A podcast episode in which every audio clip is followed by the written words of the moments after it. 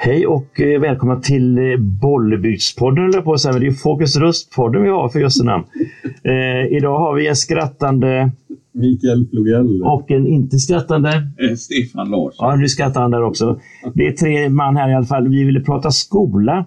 Eh, och jag ska gärna lägga till att jag var med i utbildningsnämnden i fyra år under förra mandatperioden och Stefan har varit lika så och sitter nu fortfarande med i utbildningsnämnden.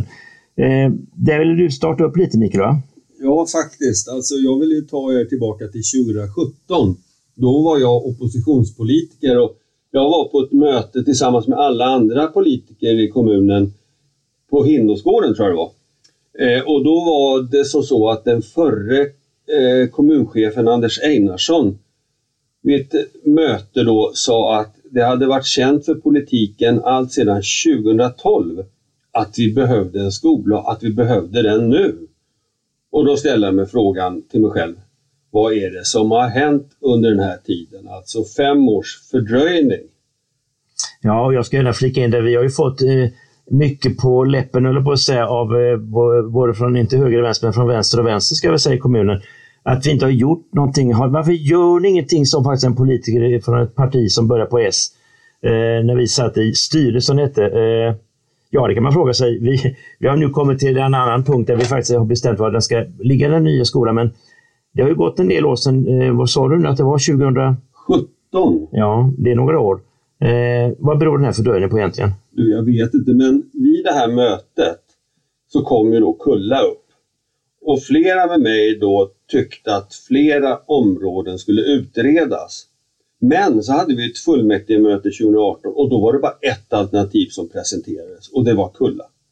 Och då var det, jag måste bara säga en kort eh, inflikning här, att då var det så, så att i tidigare debatter i kommunfullmäktige så hade jag fått svar från en av ordförandena att har du några problem så är det bara att ringa till mig så behöver vi inte ha de här debatterna i kommunfullmäktige.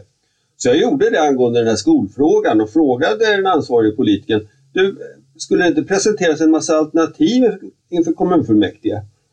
Eh, och fick svar då att nej, det ska ligga på Kulla och så slängde personen i fråga luren på.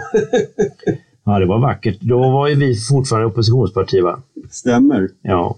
Och sen eh, tillträdde vi, eller som någon ute tog makten, sa någon. Vi ingick i en allians för all del, eh, 2018-valet. Eh, och vad var det det ledde till angående skolan? Ja, man kan väl säga så att det var flera av oss som var väldigt tveksamma till det. Centern var också väldigt tveksam till att lägga det på Kulla. Så vi bestämde oss i kommunstyrelsen att vi skulle lägga ut det här på samråd, den här detaljplanen som eh, innehöll skolan. Eh, och vi fick så mycket kritik från olika myndigheter, från privatpersoner, från olika organisationer och allt. Så vi tänkte att nej, den här planen kommer inte vi att kunna realisera med mindre än att det tar jättelång tid och det kommer att kosta skjortan.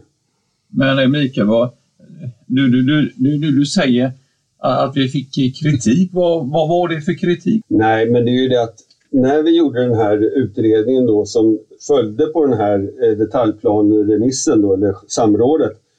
Vi bad ju nämligen förvaltningen att de skulle utreda om det fanns några andra platser att lägga den här skolan på, det vill säga det vi önskade redan 2018. Och 2021 så kom det en utredning då från förvaltningen. Fanns det några, fanns det några andra alternativ än det som kom upp i, i fullmäktige? Alltså jo, precis. Alltså förvaltningen hade ju då tagit fram till exempel det nuvarande skolområdet som ett alternativ. Och när vi tittade på det här, på, på, helt enkelt på beräkningar och andra underlag som hade tagits fram så kunde man se att det nuvarande skolområdet var överlägset Kulla i, i flera avseenden. Alltså det gällde tid, det skulle gå mycket snabbare att bygga upp en skola på det nuvarande skolområdet. Utredningarna skulle vara färre, det skulle alltså inte krävas lika många utredningar att eh, fullgöra skolbygget på nuvarande skolområdet. Och inte minst kostnaderna. Det var otroligt dyrt att bygga skolan uppe i Kulla med alla de, alla de eh, kringåtgärder som krävdes jämfört med att bygga skolan på skolområdet. Det jag gärna vill hålla mig kvar vid lite, det var det här med samrådet. Det, det har man missat eh, i, tycker jag, eh, inom politiken här. Inte minst i, i valdebatt och allt vad det nu var och inför beslut och annat. Att det faktiskt var en massa punkter från, då, från det samrådet som omfattade väl tre statliga myndigheter som alla egentligen, kanske inte in ett veto, men de sa nej till Kullaplanen av flera skäl. Och det var ju tre tunga instanser. Ja. Och, och då ska man tänka på att vi hade ju ingen översiktsplan vid det här tillfället heller. Så jag menar, det, den var ju väldigt skvalpig den detaljplanen. Nu har vi en översiktsplan på plats och nu kan man ju så att säga, argumentera mot eh, myndigheterna på ett helt annat sätt. Men, men just avsaknaden av en översiktsplan var ju väldigt tungt vägande skäl alltså då det här presenterades 2018. Och det med översiktsplan, det var ju någonting som vi la väldigt mycket kraft och tid på eh, i och med att vi kom att tillhöra styret då 2018 och där det tog en ansenlig del av den mandatperioden att få faktiskt en översiktsplan på plats eh, i vilken sen en detaljplan kan inkluderas. Och det har vi också fått kritik för, men, men idag har vi lite svart på vitt på att, att det vi tänkte och gjorde var egentligen helt korrekt. Och problemet som jag upplever är att vi hade alla fakta på borden 2021. Men eh, sossarna och moderaterna och sossarnas stödpartier de vägrade blankt att acceptera det trots att fakta låg på bordet. De lämnade inte några skäl annat än att det var väldigt vackert uppe på Kulla. Men vi kunde inte driva igenom det här själva tillsammans med Centern. Utan vi behövde ju ha en majoritet, politisk majoritet i kommunen för att få till stånd ett skolbygge på den nuvarande skolan. Mm, och jag vill också säga detta att vi befann oss i en allians mellan 2018 och 2022. Eh, men det var det ett av partierna, nämligen Moderaterna, som valde att gå på S-linjen så att säga och eh, hävda fortfarande då, trots undersökningar, då ska jag gärna säga att det fanns moderatpolitiker som sa att nej, det finns ingen undersökning som visar på att, på att det inte skulle vara bra alternativ. Men så har det varit hela tiden. Sen 2020, för mig som då var ganska ny i detta, det har, har varit stor, solklart eh, vad, vad förvaltningen tyckte att man ska lägga på nuvarande plats. Men det har ju då fördröjts ytterligare. Men nu så kom vi till beslut häromsistens och då var det på, eh, med stora trumpeter och trummor man slog på och sa titta vad jag åstadkommer nu. Det är jättebra och det är det förvisso men det var lite sent va? när både S och M slutligen kom fram till att vi, vi hakar på vad förvaltningen tycker. Ja, jag tycker det är lite synd. att hade man agerat 2021 som vi tyckte att man borde ha gjort så hade vi haft en allaktivitetshall som var uppe och run, uh, up and running så att säga idag. Va? Eh, istället så har vi det här konstiga projektet med att renovera den nuvarande idrottshallen till en kostnad på 15 miljoner kronor. Det hade man inte behövt om allaktivitetshallen varit uppe nu. Va? Och sen en annan sak som många glömmer det är att undervisningen idag bedrivs eh, i mångt och mycket i så kallade baracker. Och de står ju inte där kostnadsfritt för kommunen utan de här kostar miljoner per år att bara förvalta. Va?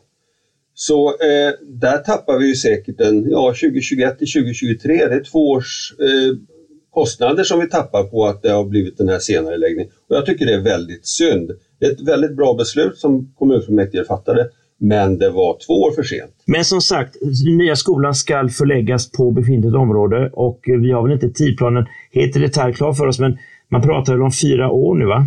Ja, precis. Mm. Och den allaktivitetshallen som jag tycker borde prioriteras då i det här sammanhanget, den borde ju kunna sätta spaden i marken rätt så snart. Mm. Vi tyckte att man, man kan köra det som två separata projekt eh, på något sätt så att man kan få den där hallen på plats så snart som möjligt. Det skulle gagna både både skolan och inte minst föreningslivet som eh, verkligen längtar efter väl fungerande lokaler med rätta mått och sånt där för att kunna bedriva olika idrotter. Stämmer. Ja, jag brukar snacka om klockan och där är vi uppe i tio minuter vad jag kan se alldeles om en stund. Så vad säger ni, har vi någonting mer att tillägga? Jag ska säga, jag hade kunnat prata tio minuter till om skolan och det som har fördröjt det hela. Och jag kan inte släppa detta att vi har fått pisk kan man säga under mandatperioden 18 till 22 för att vi inte gjorde någonting. Men eh, vi har fått hela projektet fördröjt av olika skäl. Det har vi gett ut för här nu tycker jag. Vill ni lägga till något? Nej, vi ska ju ha eh, poddar som innehåller inte en massa svammel utan det ska vara fakta. Precis Mikael. Mm, fakta gillar vi. Och sunt förnuft. Intressant? Glöm aldrig det sunda förnuftet. Yes. Och då får vi säga som vi brukar säga eh, på återhörande. Mm. Hej då med er. Vi ja. syns och hörs.